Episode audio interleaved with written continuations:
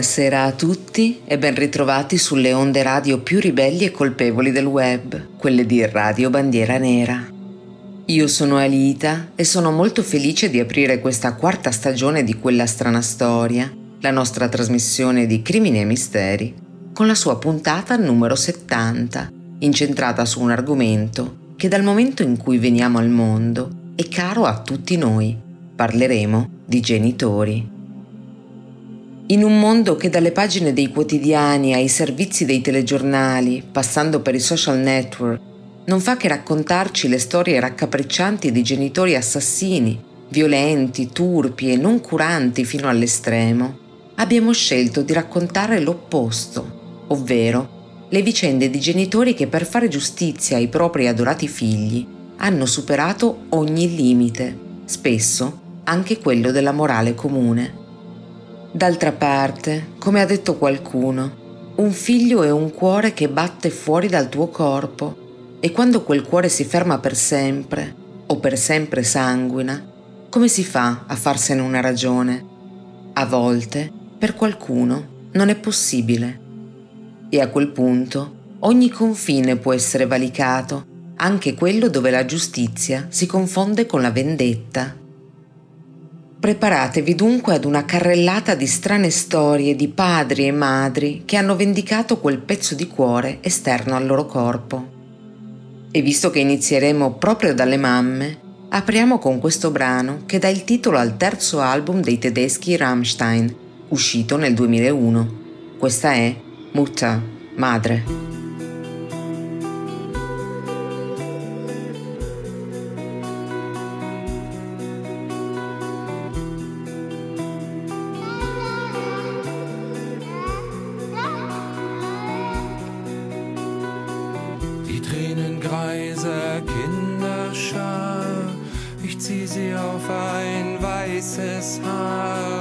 Werf in die Luft die nasse Kette und wünsch mir, dass ich eine Mutter hätte. Keine Sonne, die mir scheint, keine Brust hat Milch geweint. In meiner Kehle steckt ein Schlauch, hab keinen Nabel auf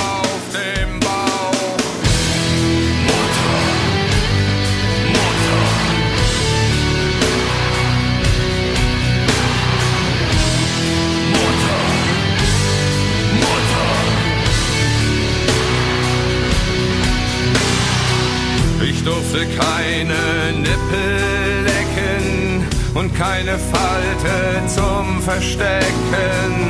Niemand gab mir einen Namen, gezeugt in Hast und ohne Samen. Der Mutter, die mich nie geboren, hab ich heute Nacht geschworen, ich werde dir eine Krankheit schenken und sie danach im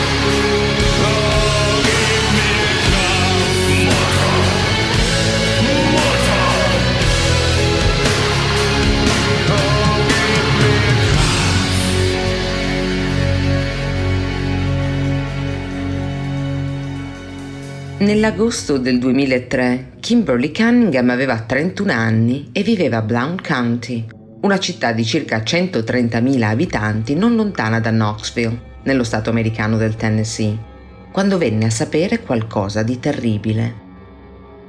Sua figlia, l'allora quindicenne Amanda, le confessò tra le lacrime che suo cugino adolescente, figlio della sorella di Kimberly, aveva abusato sessualmente di lei e del fratello più giovane. La donna riferì immediatamente il gravissimo fatto di cui era venuta a conoscenza alle forze dell'ordine e per tutta risposta la famiglia di sua sorella la minacciò di morte in caso non avesse ritirato la denuncia, aggiungendo Non troveranno mai il tuo cadavere. La Cunningham fece capire di non temere le minacce, distruggendo nottetempo i finestrini della macchina del nipote. Ma non si limitò a questo. Si iscrisse al poligono di tiro e ottenne il porto d'armi. Nel frattempo, il ragazzo accusato dello stupro non venne arrestato e non vennero nemmeno condotte indagini in merito e la quindicenne Amanda sembrava sempre più turbata. Un giorno, scoppiando a piangere dopo l'ennesima giornata difficile, spiegò alla madre che non era stato solo il cugino a violentarla. Cinque anni prima, difatti, quando la piccola ne aveva appena nove, era stato suo zio, Coy Handley, che al tempo di Anne ne aveva 33, ad abusare di lei in più di una occasione. Una volta ascoltata la sconvolgente notizia, Kimberly decise di prendere in mano la situazione di modo da essere più rapida e più incisiva della giustizia ufficiale.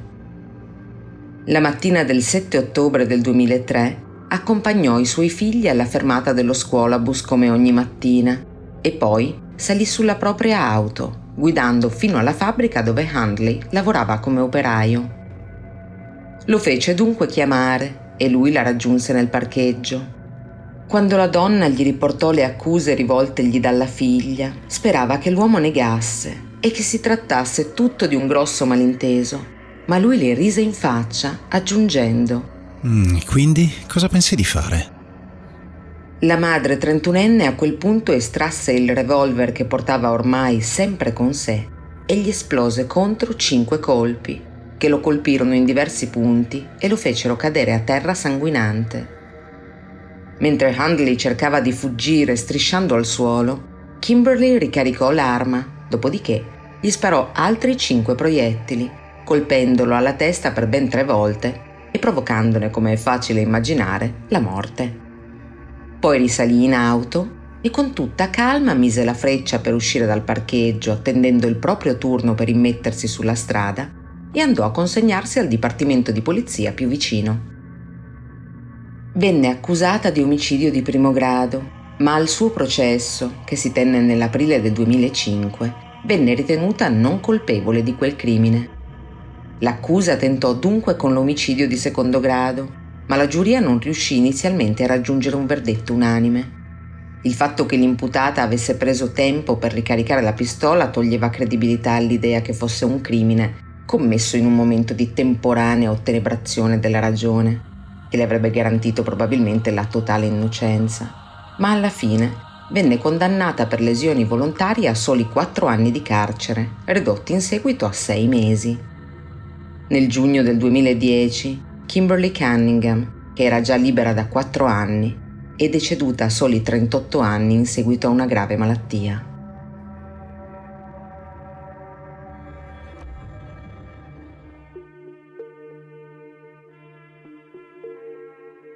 Nell'estate del 1988, William Nestler, detto Willy, che aveva sei anni e viveva con la madre e la sorellina di appena un anno a Jamestown, in California, andò ad un campo estivo insieme a molti altri suoi coetanei. Quando tornò, però, non sembrava più lo stesso bambino. La sua famiglia, che aveva affidato alle cure degli animatori un bambino allegro e sereno, riabbracciò un bambino insofferente, incline ad arrabbiarsi e a rabbuiarsi da un momento all'altro, le cui notti si erano popolate di incubi spaventosi che lo facevano svegliare tra le grida. Fu solo l'anno successivo che William confessò alla propria madre, la 36enne Elena Starr Nestler, detta Ellie, di aver subito delle gravi molestie sessuali dal lavapiatti della cucina del campo estivo, il trentenne Mark Daniel Driver.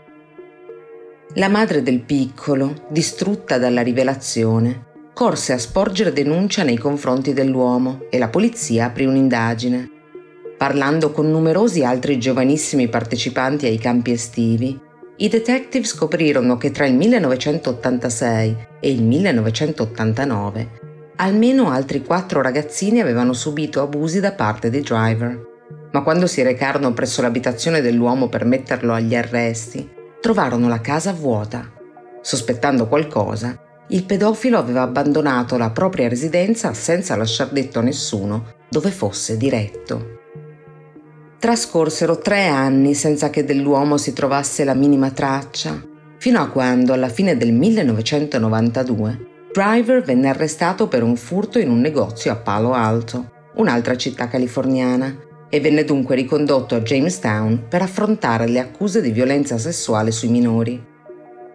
Il processo si aprì nella primavera del 1993 e nel corso di una delle prime udienze emerse che l'imputato era già stato condannato per abusi sessuali su due ragazzini dieci anni prima, nel 1983, ma che dopo aver scontato cinque mesi di carcere era stato rimesso in libertà.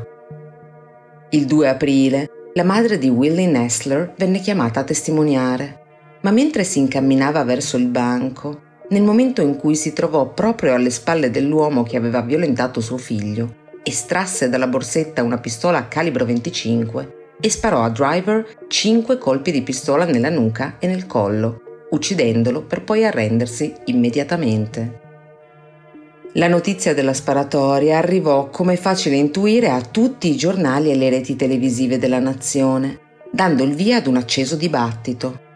Per alcuni, il fatto che la donna avesse deciso di passare sopra la giustizia ordinaria in maniera tanto definitiva era da considerarsi un atto molto grave, ma la maggior parte dei cittadini si schierò dalla parte della Nestler, soprattutto alla luce della precedente ridicola condanna comminata allo stupratore per i due crimini del 1983, che gli aveva consentito di continuare con i suoi immondi reati dopo pochi mesi dietro le sbarre.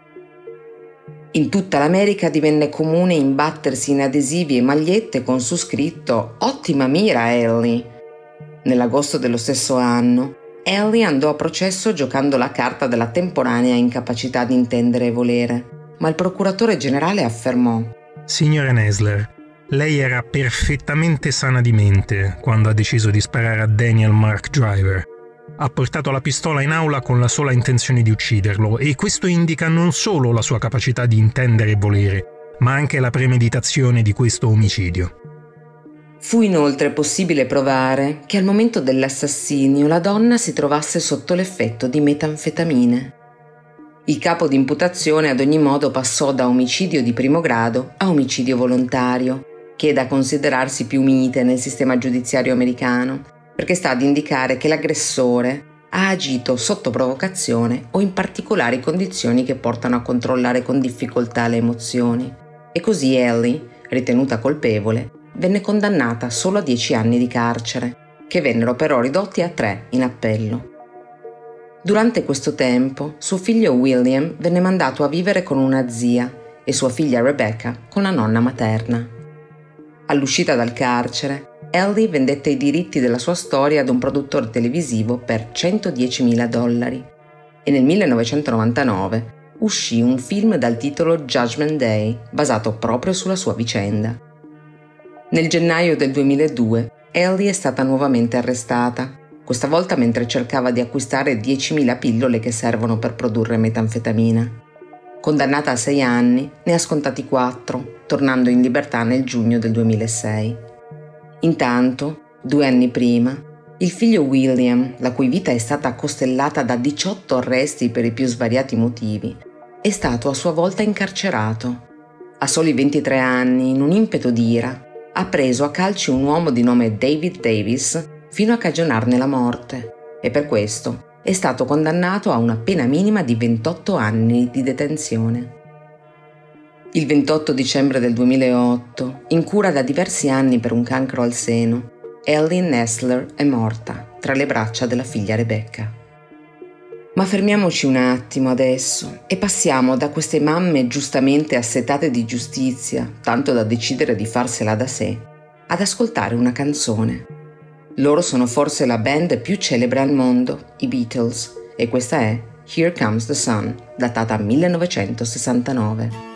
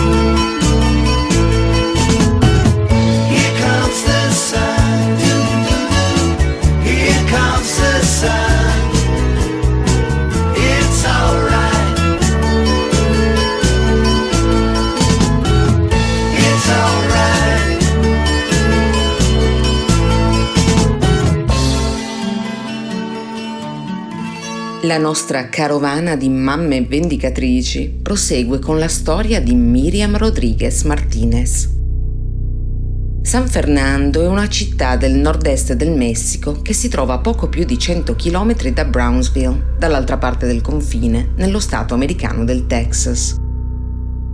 Da decenni l'intera area è sotto l'aspro controllo dei narcotrafficanti e la sua triste fama è nota in tutto il continente a seguito di due brutali massacri operati dal cartello dei Los Zetas. I Los Zetas sono una milizia criminale composta inizialmente per lo più da ex militari dell'esercito messicano, dedita al traffico internazionale di stupefacenti e famigerata a causa delle sue azioni ultraviolente. Nell'agosto del 2010 i Los Zedas fucilarono in una vera e propria esecuzione di massa 58 uomini e 14 donne alla periferia di San Fernando. Le vittime facevano parte di un più numeroso gruppo di immigrati provenienti dal Centro e Sud America, partiti privi di documenti nella speranza di una vita migliore negli Stati Uniti. Per loro sfortuna, quando il viaggio era quasi giunto al termine, la loro strada incrociò quella lastricata di morte dei Los Zedas.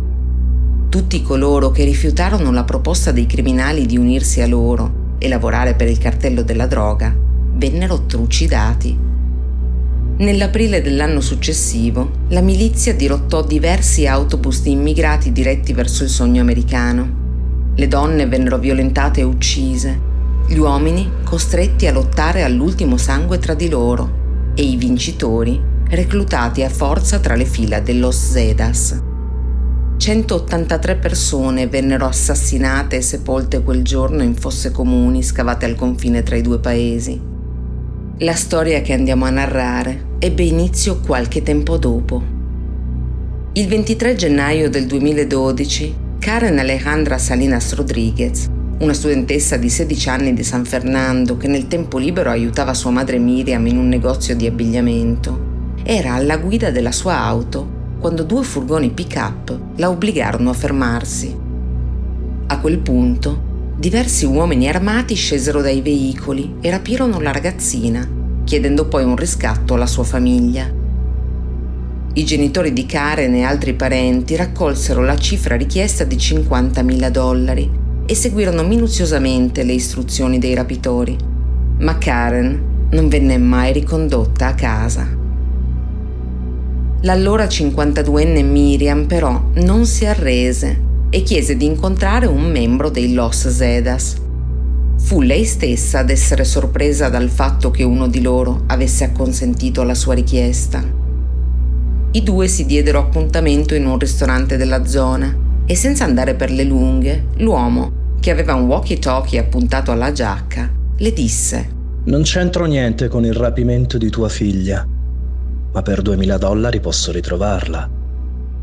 Miriam accettò l'accordo, seppur con poche speranze di ritrovare Karen in vita. Per una settimana i contatti telefonici tra i due furono quotidiani. La donna ricevette più volte in richiesta più tempo, ma dopo sette giorni, tuttavia, nessuno rispose più al telefono dell'uomo e Miriam giurò che fino al giorno della propria morte avrebbe dato la caccia ai criminali che avevano rapito e con tutta probabilità ucciso la sua adorata figlia. Durante l'incontro con il sequestratore, ad ogni modo, la disperata madre era stata molto attenta ad ogni dettaglio e quando qualcuno lo aveva contattato al walkie-talkie aveva carpito il suo nome, Sama. Miriam iniziò così a scandagliare i social network per scoprire di più su uno dei responsabili della scomparsa di Karen e dopo alcune settimane scovò il profilo di Sama su Facebook. In una delle foto, il giovane era abbracciato ad una graziosa ragazza con l'uniforme di una gelateria della vicina municipalità di Ciudad Victoria.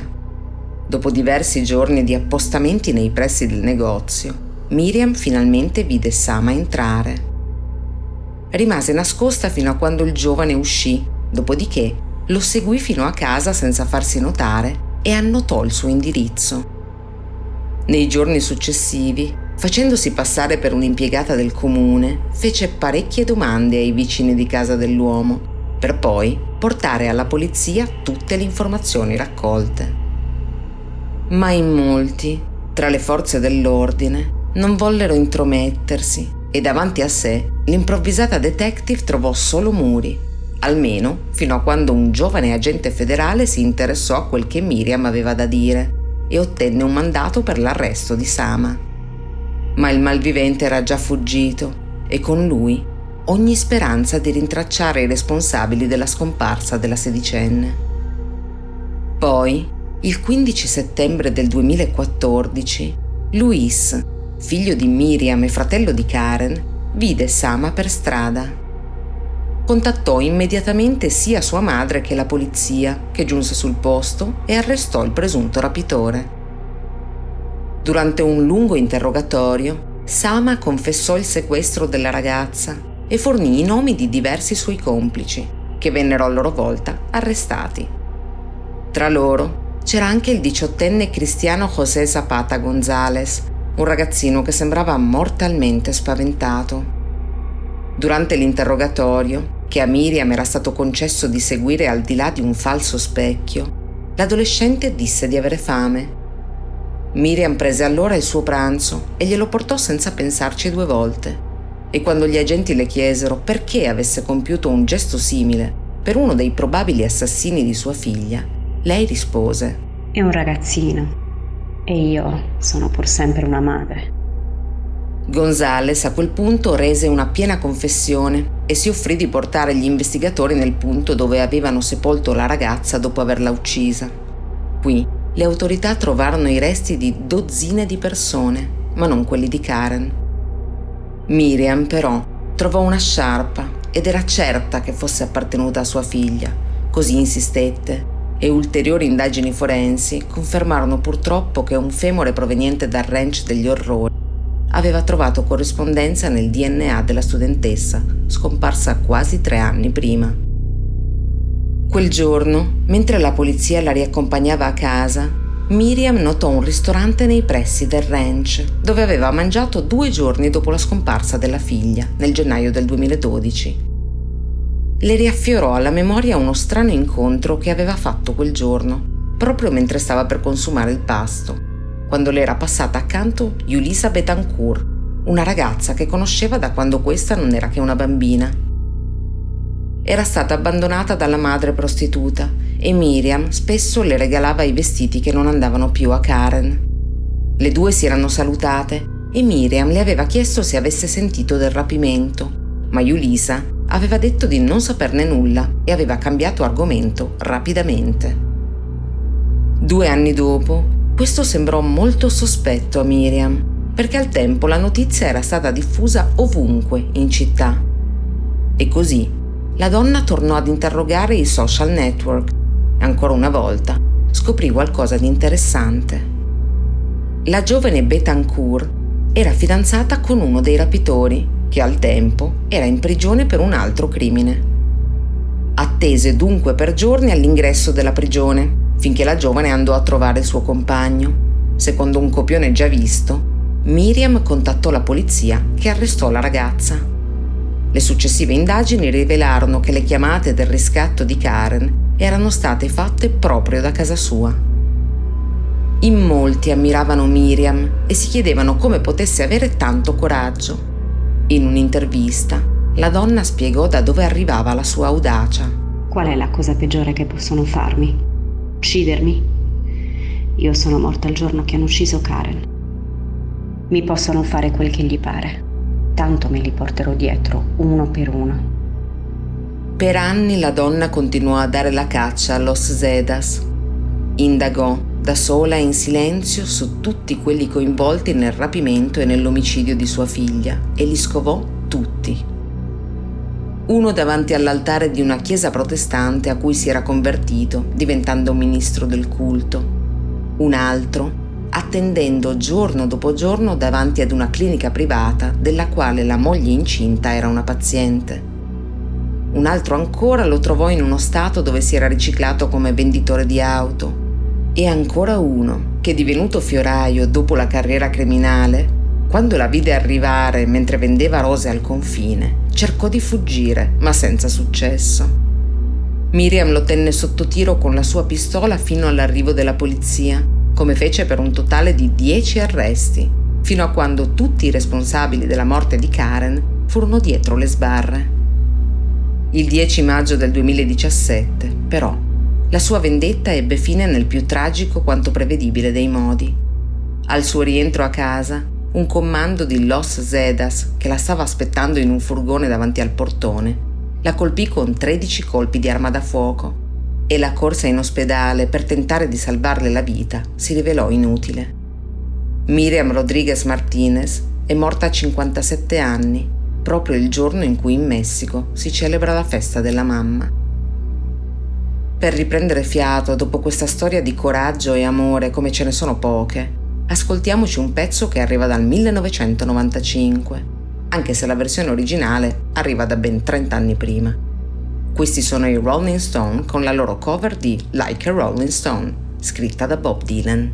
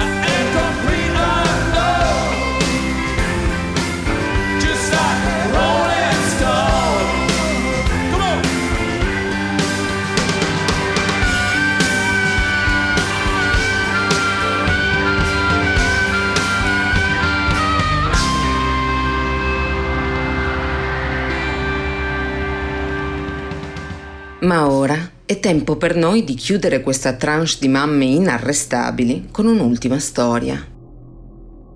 Veronica del Carmen Garcia era l'ultima di cinque figli e viveva con i suoi genitori a Benejuras, un piccolo villaggio tranquillo che conta poco più di 5.000 abitanti e che si trova in Spagna, nella provincia di Alicante.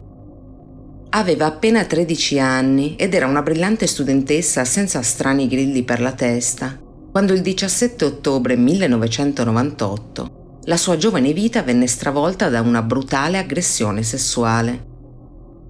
Il perpetratore, un 61enne della zona di nome Antonio Cosme, noto con il nome di Pennellino, venne fortunatamente arrestato nel giro di pochi giorni e anche grazie alla testimonianza della coraggiosa adolescente fu condannato a nove anni di carcere. Ma sette anni dopo, e più precisamente il 13 giugno del 2005, la signora Maria, la madre di Veronica, aspettava l'autobus come tutti i giorni alla fermata, quando quasi incredula vide avanzare nella sua direzione l'ormai 69enne. L'uomo, che era stato rilasciato in libertà vigilata, le si avvicinò e le disse sfacciatamente Buongiorno signora! Quanto tempo! Come vanno le cose? Come sta sua figlia? In seguito Maria ha affermato che qualcosa nel suo cervello esplose in quell'istante. Rimase come paralizzata e osservò l'aguzzino di sua figlia allontanarsi come se niente fosse ed entrare in un vicino bar. Poi, come destatasi, Maria si incamminò verso la stazione di servizio che distava pochi metri e alcuni minuti dopo raggiunse Cosme all'interno del bar dove l'uomo era di schiena, intento a bere un caffè. Lei gli toccò una spalla per farlo voltare e quando lui si girò gli disse Ti ricordi di me? Lui rispose senza scomporsi Noi non abbiamo nulla da dirci. Fu a quel punto che la donna gli rovesciò addosso il contenuto di una bottiglia che aveva portato con sé, dicendo E questo per aiutarti a ricordare. L'odore lasciò pochi dubbi agli altri astanti che si allontanarono in tutta fretta. Quella che Maria aveva appena rovesciato su pennellino era benzina.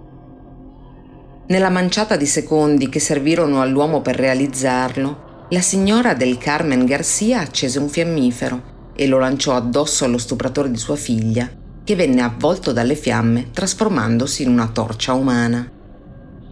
Maria si consegnò alle forze dell'ordine non appena queste si presentarono sul luogo dell'aggressione, mentre Antonio Cosme venne trasportato con urgenza in ospedale, dove gli vennero riscontrate gravissime ustioni sul 60% del corpo. Dopo 11 giorni di agonia, l'uomo spirò. Maria venne inizialmente condannata a 11 anni e mezzo di prigione, che vennero ridotti a 5 in appello, e dopo tre anni e mezzo la sua pena venne commutata in una mezza detenzione che le consentiva di trascorrere la giornata fuori dal carcere dove doveva però tassativamente rientrare all'ora di cena e trascorrervi la notte. In un'intervista ha affermato Vorrei non averlo ucciso, ma più di tutto vorrei non avesse violentato mia figlia. Quelle che vi abbiamo raccontato sono le storie di quattro madri incredibili che hanno messo da parte anche il proprio spirito di conservazione pur di difendere la memoria o l'onore della carne della loro carne, a costo di perdere la libertà e talvolta anche la vita. Ma di mamma ce n'è una sola, dice il proverbio. Per fortuna, in molti casi, se la mamma non basta, ci sono padri altrettanto tenaci ed eroici che non si sono fermati davanti a nulla per vendicare i propri figli. Vi raccontiamo le storie di alcuni di loro dopo la nostra pausa musicale che arriva dal 1999. Loro sono i Cranberries con la loro Promises.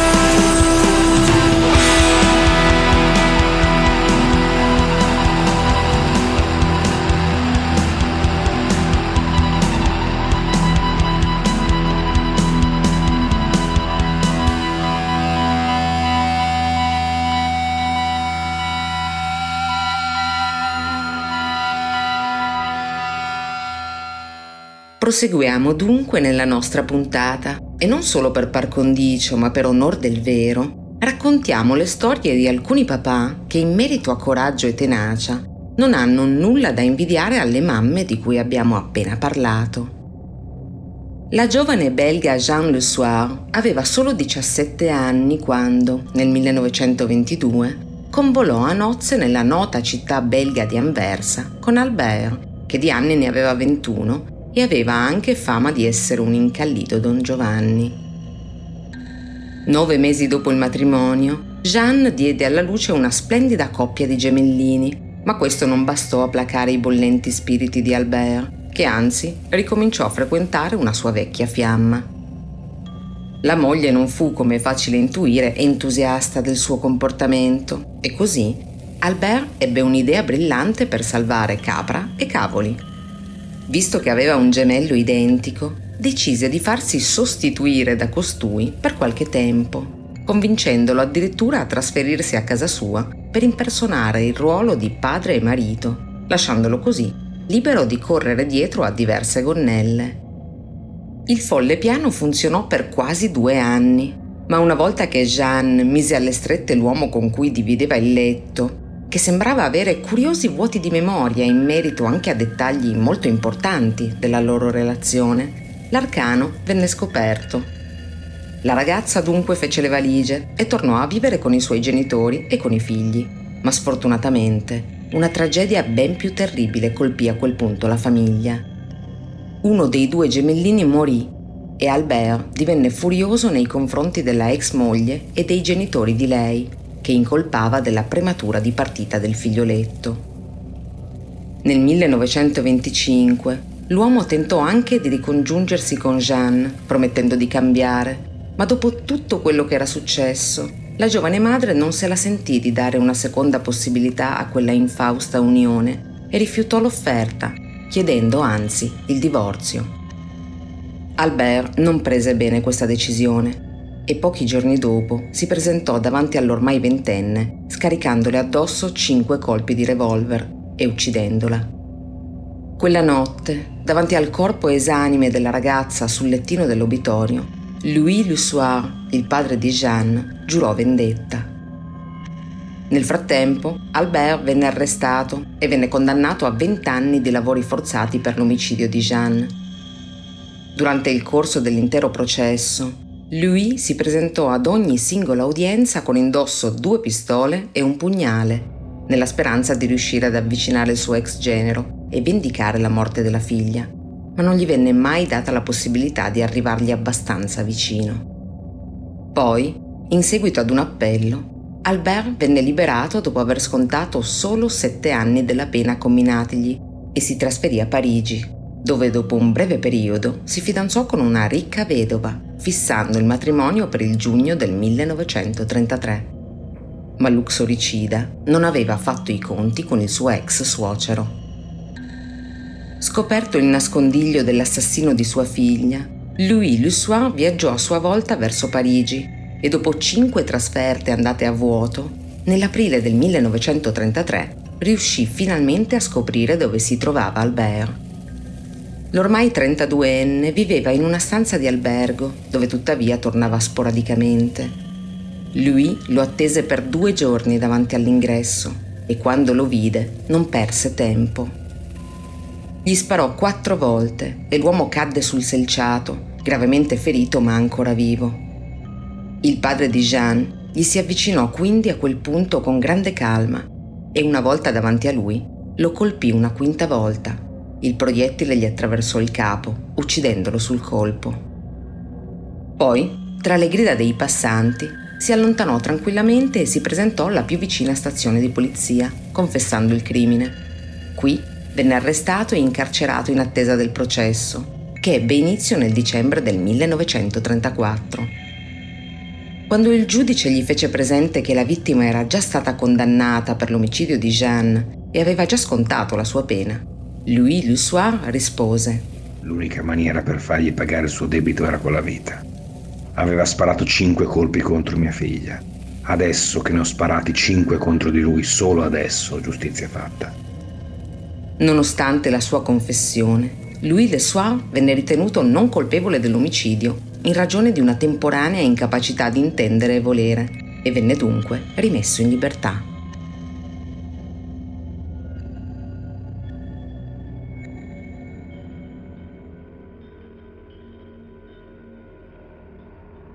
Ci sono storie in cui l'orco si nasconde in piena luce. A volte gli aguzzini si trovano proprio in famiglia. Julia Maynard, per esempio, era poco più che un infante quando il quarantenne Raymond Earl Brooks, il suo nonno adottivo, e cioè l'uomo che aveva adottato sua madre, cominciò a molestarla. Il tutto ebbe inizio nella seconda metà degli anni 90, quando Julia, che era nata nel 1992 a Coleman, nello stato americano dell'Alabama, poteva avere 4 o 5 anni. Gli abusi andarono avanti per anni, tanto che la bimba affermò in seguito È durato talmente tanto tempo che ero arrivata a considerarla una cosa normale, come se semplicemente fosse il suo modo di volermi bene, in modo diverso da come me ne volevano mamma e papà. Quando aveva 8 anni, però, le molestie del nonno vennero alla luce e Brooks venne finalmente arrestato. Al processo si dichiarò colpevole e nel 2002 fu condannato a 5 anni di prigione per abuso sessuale su minore, ma venne scarcerato dopo soli 27 mesi dietro le sbarre. Negli anni a seguire, Giulia crebbe e dopo essersi sposata ebbe tre figli, ma non riuscì mai a lasciarsi alle spalle i terribili anni dell'infanzia che le lasciarono strascichi depressivi e di disordine da stress post-traumatico.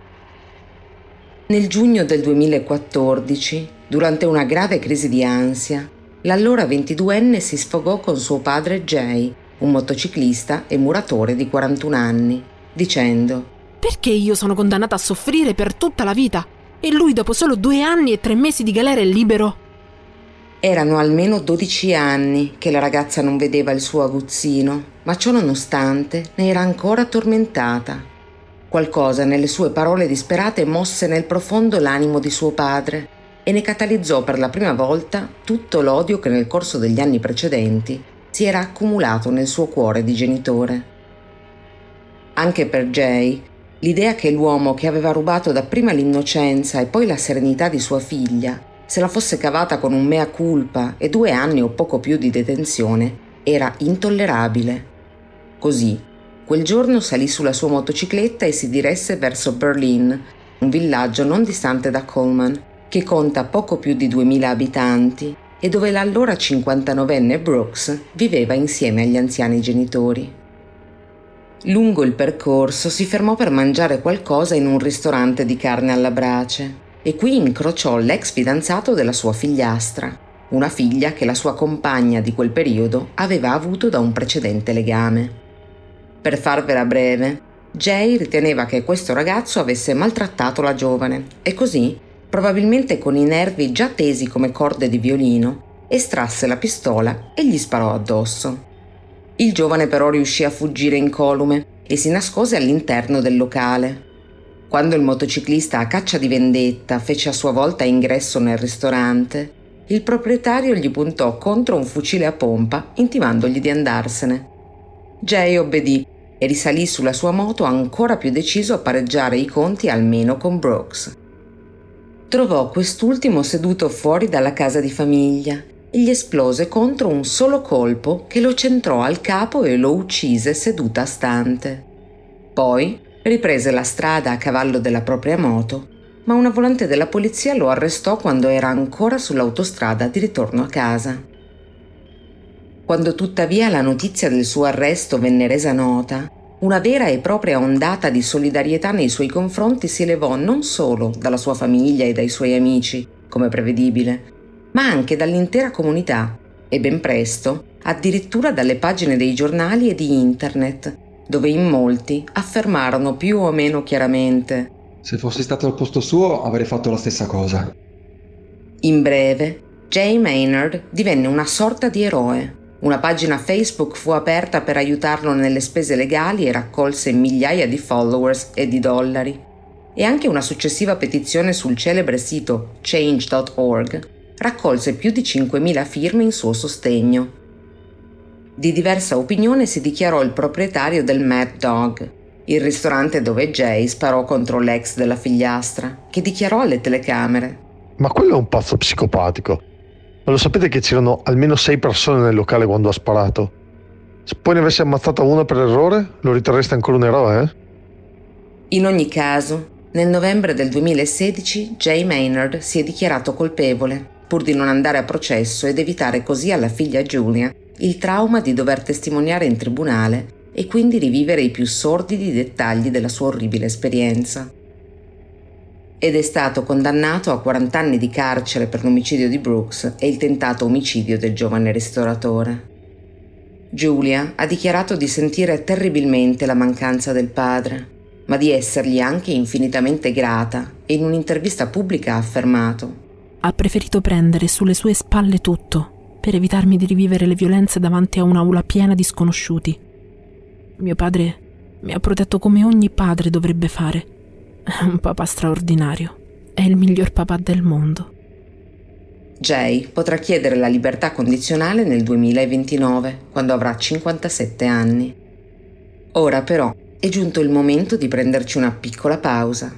Questo è Johnny Cash, che nel suo ultimo album, datato 2002, reinterpretò un grande successo di Simon Garfunkel, dal titolo Bridge Over Troubled Water.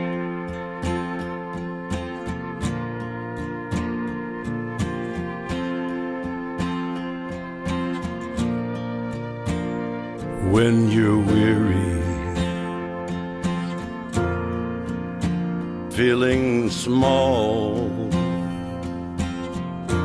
when tears are in your eyes, I will dry them all. I'm on your side.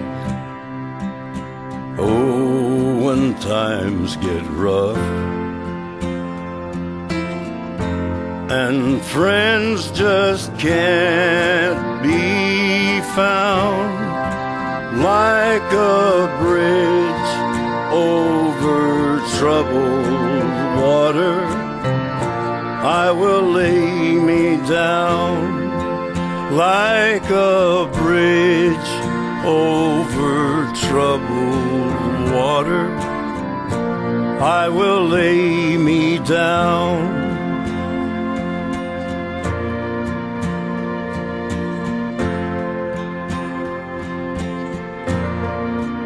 When you're down and out,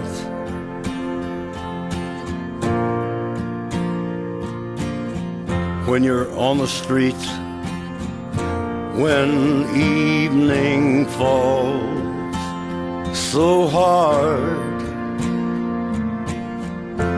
I will comfort you.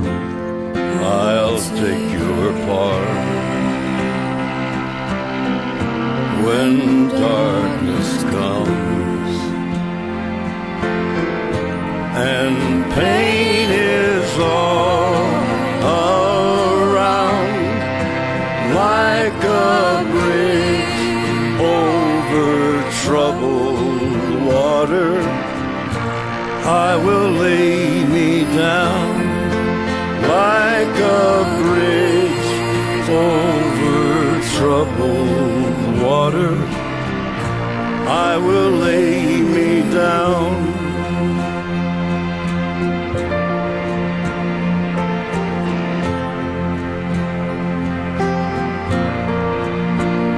Sail on, silver girl. Sail on by. Your time has come to shine. All your dreams are on their way. See how they shine. Oh, if you need a friend,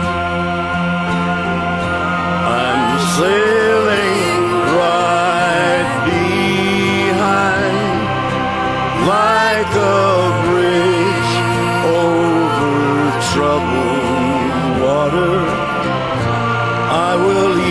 you're mine like a bridge over troubled water. I will ease your mind.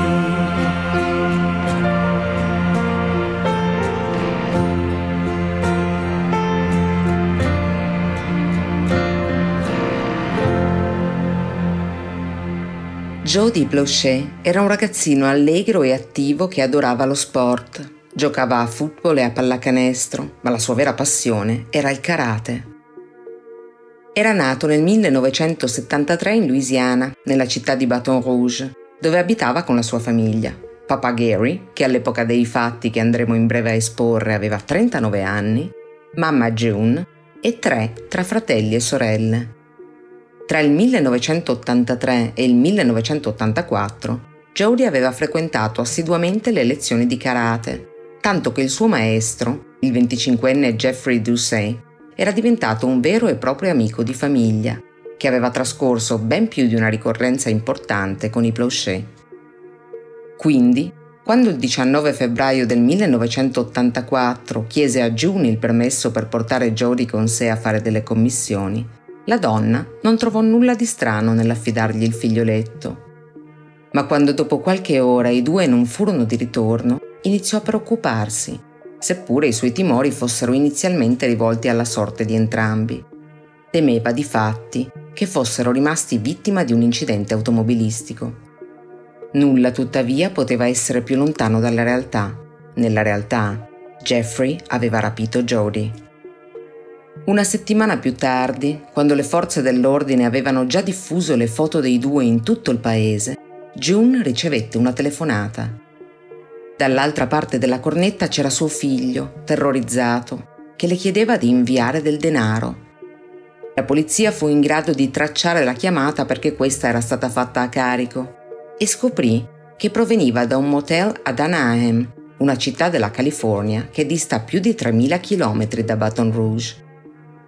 Degli agenti di polizia sul posto intervennero immediatamente presso la struttura da cui era partita la chiamata e in una delle stanze trovarono Jeffrey e Jody.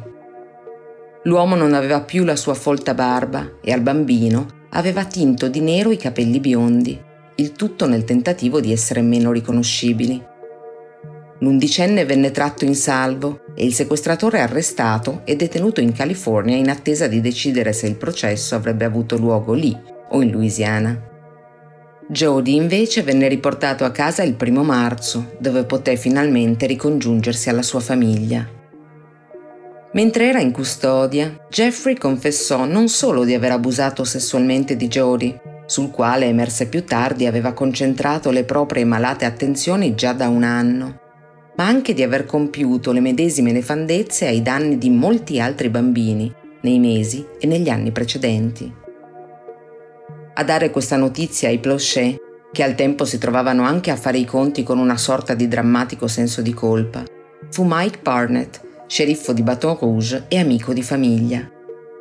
Gary reagì esprimendo grande rabbia e irrequietezza, dicendo anche riguardo al pedofilo Io lo ammazzo quello stronzo, lo uccido con le mie mani! Ma lo sceriffo Barnett conosceva il suo amico, sapeva che era un uomo sempre in grado di ricondurre se stesso alla ragione un uomo che si fidava delle istituzioni, ma anche un padre che non avrebbe potuto reagire diversamente e non si preoccupò troppo di quell'affermazione estemporanea e comprensibile in quel determinato momento. Trascorsero un paio di settimane, durante cui la famiglia cercò di rielaborare nel migliore dei modi la terribile esperienza vissuta. Le cose non riuscivano a tornare come prima, come è facile immaginare. Poi, la notizia del rientro di Doucet in Louisiana, dove sarebbe stato processato per i suoi crimini, si fece strada fino alle orecchie di Gary.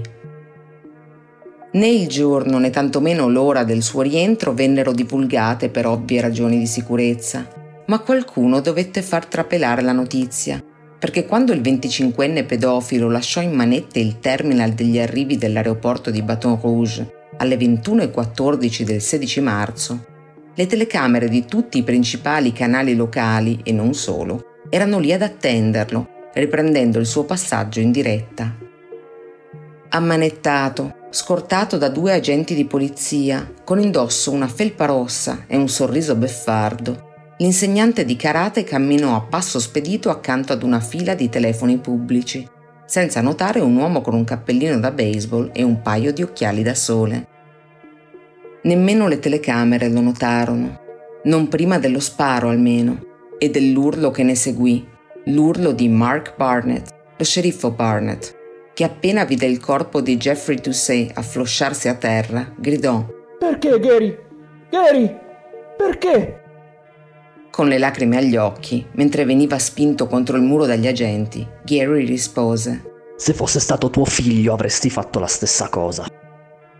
Gary venne naturalmente arrestato, ma la città e il paese intero si dichiararono dalla sua parte praticamente all'unanimità, ritenendolo un eroe e non un assassino senza alcun precedente penale e descritto da tutti come un marito e padre ideale, lavoratore infaticabile e amico onesto, Gary non tentò di difendersi in nessuna maniera, se non dicendo Non volevo che potesse mai più fare la stessa cosa a qualcun altro.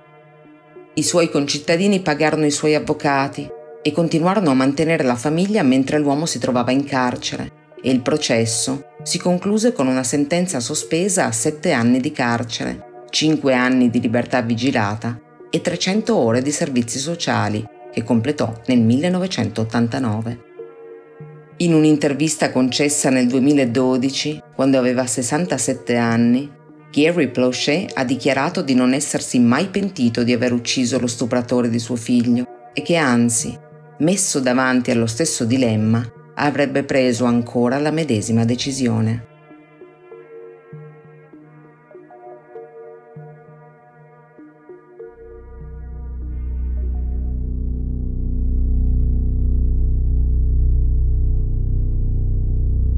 Nell'estate del 1982 André Bambersky viveva in un villaggio alla periferia di Toulouse, in Francia. All'epoca aveva 44 anni ed era un uomo d'affari di successo. Sette anni prima aveva divorziato dalla prima moglie, Danielle, dalla quale aveva avuto una figlia e un figlio, ed ora era sul punto di risposarsi. Ma la mattina del 10 luglio 1982 la sua vita prese una svolta drammatica quando la sua ex consorte lo contattò al telefono per dargli una notizia terribile. Kalinka, la loro adorata primogenita quindicenne, era stata trovata morta quella mattina nel suo letto di Lindau, in Germania, la città natale del nuovo compagno di sua madre, dove stavano trascorrendo le vacanze estive come facevano da diversi anni. A fare la tragica scoperta era stato proprio il patrigno, Dieter Kronbach, un medico tedesco di fama internazionale che aveva a lungo lavorato nelle ambasciate in giro per il mondo la causa della morte apparve da subito misteriosa. Sul corpo della ragazzina non c'erano apparenti segni di violenza e il decesso venne addebitato a cause naturali. Secondo il referto medico, Kalinka era morta nel sonno, senza una spiegazione. Ma suo padre non riusciva a farsene una ragione. Com'era possibile che un'adolescente perfettamente sana e atletica andasse a dormire per non svegliarsi mai più? L'autopsia venne effettuata due giorni dopo, ma i risultati non arrivarono che dopo tre mesi. Devastato dal lutto, inizialmente André non sospettò che dietro alla morte della figlia si celasse qualcosa di sinistro. Ma quando i risultati dell'esame autoptico arrivarono, notò qualcosa di molto strano. Tra i medici che avevano redatto il referto figurava anche il compagno della sua ex moglie e patrigno di Kalinka, un particolare che andava contro ogni protocollo. E c'era anche qualcos'altro. Nella zona genitale erano state riscontrate delle lacerazioni e del sangue. Tuttavia, gli anatomopatologi stabilirono che le lesioni fossero avvenute post mortem, probabilmente durante gli spostamenti del corpo dalla casa all'obitorio. Nonostante ciò, e nonostante il fatto che all'interno della vagina della vittima fosse stata rilevata la presenza di una sostanza lattiginosa, non vennero condotti ulteriori test.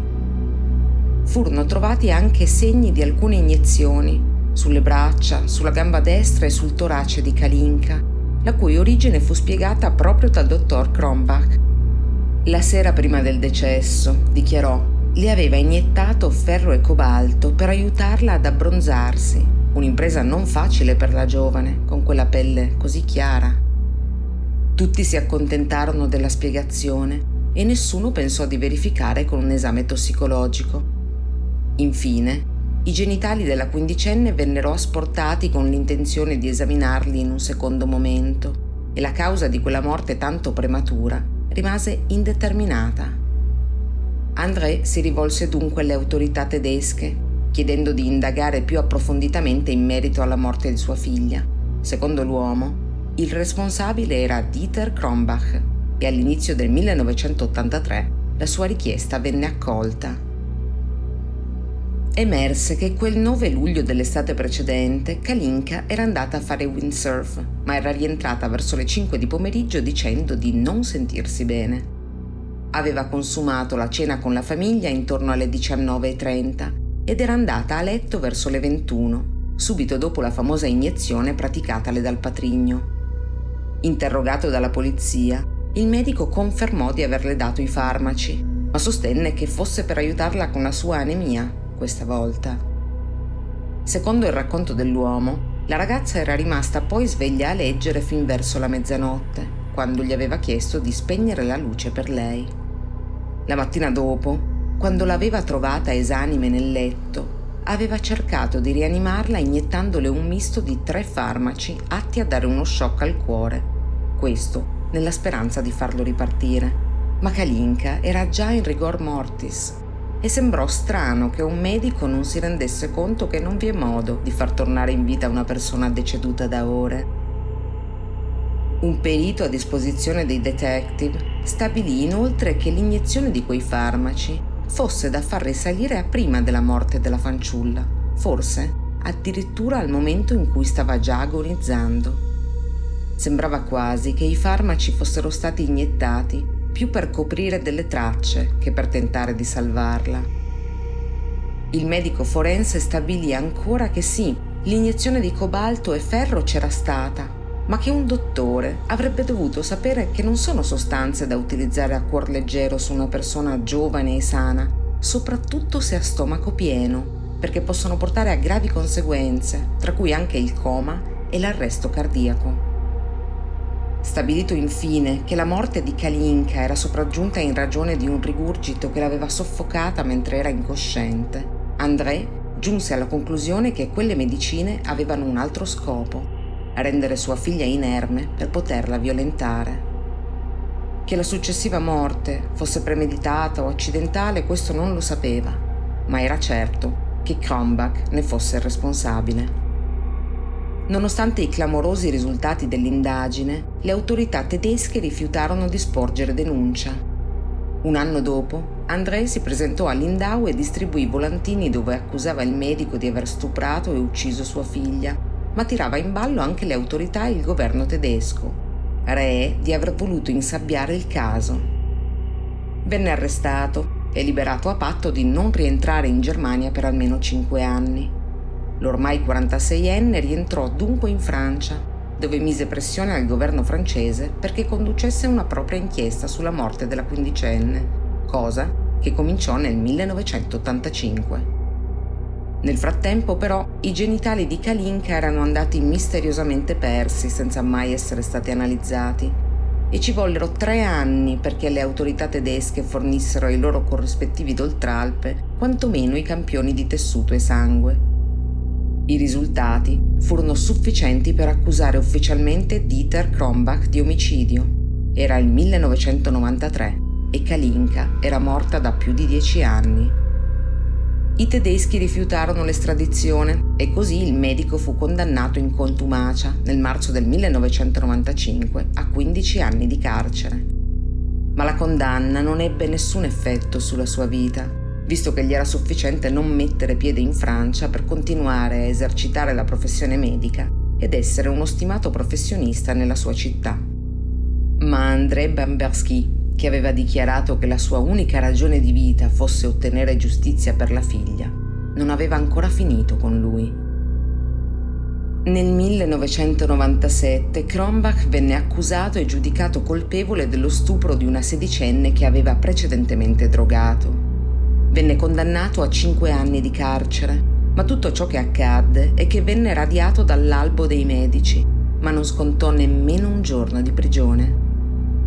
Nel 2007 l'ex medico venne arrestato e condannato questa volta per aver esercitato abusivamente la professione e nel frattempo sei donne si presentarono a testimoniare contro di lui dichiarando di essere state drogate e violentate da lui in età adolescenziale. Ciò non di meno, Kronbach se la cavò con pochi mesi di detenzione e venne scarcerato nel 2008. Ciò che non sapeva è che André Bambersky era sui suoi passi giorno e notte. E nel settembre del 2009 trovò tre uomini disposti ad aiutarlo.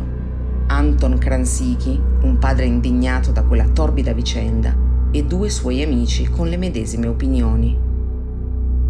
La sera del 17 ottobre i tre prelevarono Kronbach mentre usciva di casa, lo pestarono a dovere, lo infilarono nel bagagliaio della loro auto e sconfinarono in Francia, dove lo abbandonarono a notte fonda non lontano dal commissariato di Mulhouse. Bambersky, avvertito da una telefonata, contattò dunque le forze dell'ordine e Kronbach si trovò finalmente a pagare per i propri crimini. Scontò una buona parte dei 15 anni a cui era stato condannato e morì nel 2020 in un ospizio.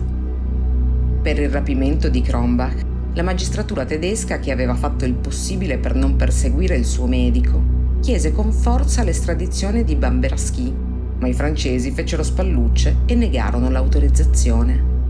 Condannato a un anno di libertà vigilata, André Bambersky poté finalmente tornare al cimitero e dire alla sua Kalinka, davanti alla tomba ormai vecchia di quasi 30 anni, che giustizia era stata fatta. E ora ascoltiamo un'ultima canzone, datata 2005. Loro sono le russe Tattoo che cantano All About Us. They say they don't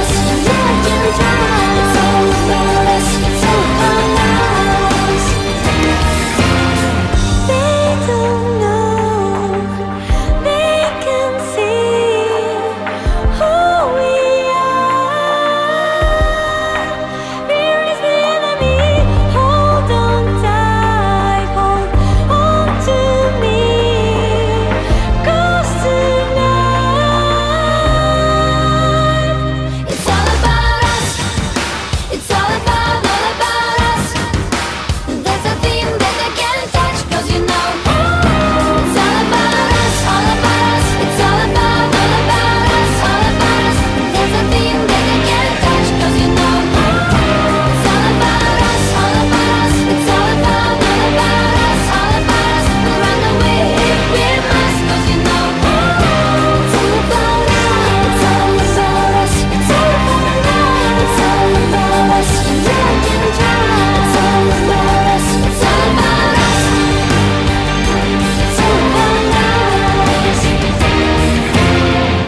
Fino ad ora avete ascoltato toccanti vicende di padri e madri coraggio che si sono giocati il tutto per tutto per dare giustizia ai propri figli. Ma sappiate che a volte i genitori decidono di agire insieme e come potete immaginare, un po' come tutti gli animali davanti al proprio cucciolo ferito, possono diventare decisamente pericolosi. Come nel caso di Barry Laprelle Gilton e Lupe Mercado, una coppia di San Francisco che all'epoca dei fatti, e cioè nel 2012, avevano 38 e 37 anni. I due si erano fidanzati ai tempi del liceo e sposati nemmeno ventenni e negli anni a seguire avevano messo al mondo una bimba e tre maschietti. La loro era sempre stata una bella famiglia, almeno fino a quando la figlia maggiore, una studentessa diciassettenne di cui non è mai stato rivelato il nome, aveva incontrato Calvin Sneed. Sneed non era decisamente il ragazzo che un genitore si augura per la propria figlia. A soli 22 anni, il giovane afroamericano aveva già un notevole curriculum criminale e per farlo ben presente anche al primo sguardo, i suoi tatuaggi sulle mani che glorificavano denaro e droga e il look criminale non lasciavano molto spazio al beneficio del dubbio. In ogni caso, i Gilton di dubbi nemmeno ne avevano. Sapevano che il giovane, con cui la figlia era scappata a Los Angeles sette mesi prima, sfruttava la ragazzina facendola prostituire e tutti i loro tentativi di convincerla a lasciarlo e tornare a casa erano stati inutili se non addirittura controproducenti. Il 3 giugno del 2012 però la giovane li raggiunse a San Francisco per andare a trovare la nonna, ormai prossima al trapasso, in ospedale. Durante il rientro presso la casa di famiglia eruppe l'ennesima discussione tra madre e figlia in merito alla relazione amorosa di quest'ultima e appena arrivati a destinazione, la diciassettenne chiamò il suo fidanzato protettore per farsi venire a prendere, attendendolo per un'ora e mezzo in un vicino angolo di strada ma quando Schneid si trovava a pochi metri, un SUV grigio apparve dal nulla, gli si affiancò costringendolo a fermarsi e gli sparò a bruciapelo una gragnuola di colpi di pistola. Calvin Schneid morì così, in una tiepida notte d'estate californiana, ucciso da due killer assoldati dai genitori della sua ragazza.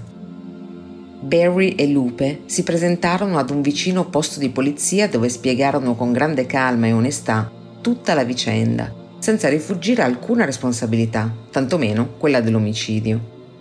L'ispettore James Garrity, un uomo tutto d'un pezzo con 24 anni di esperienza nelle forze dell'ordine, li lasciò parlare, ma prima di chiamare gli agenti per eseguire l'arresto disse Io ne ho visti di padri e madri di ragazzine sfruttate come prostitute.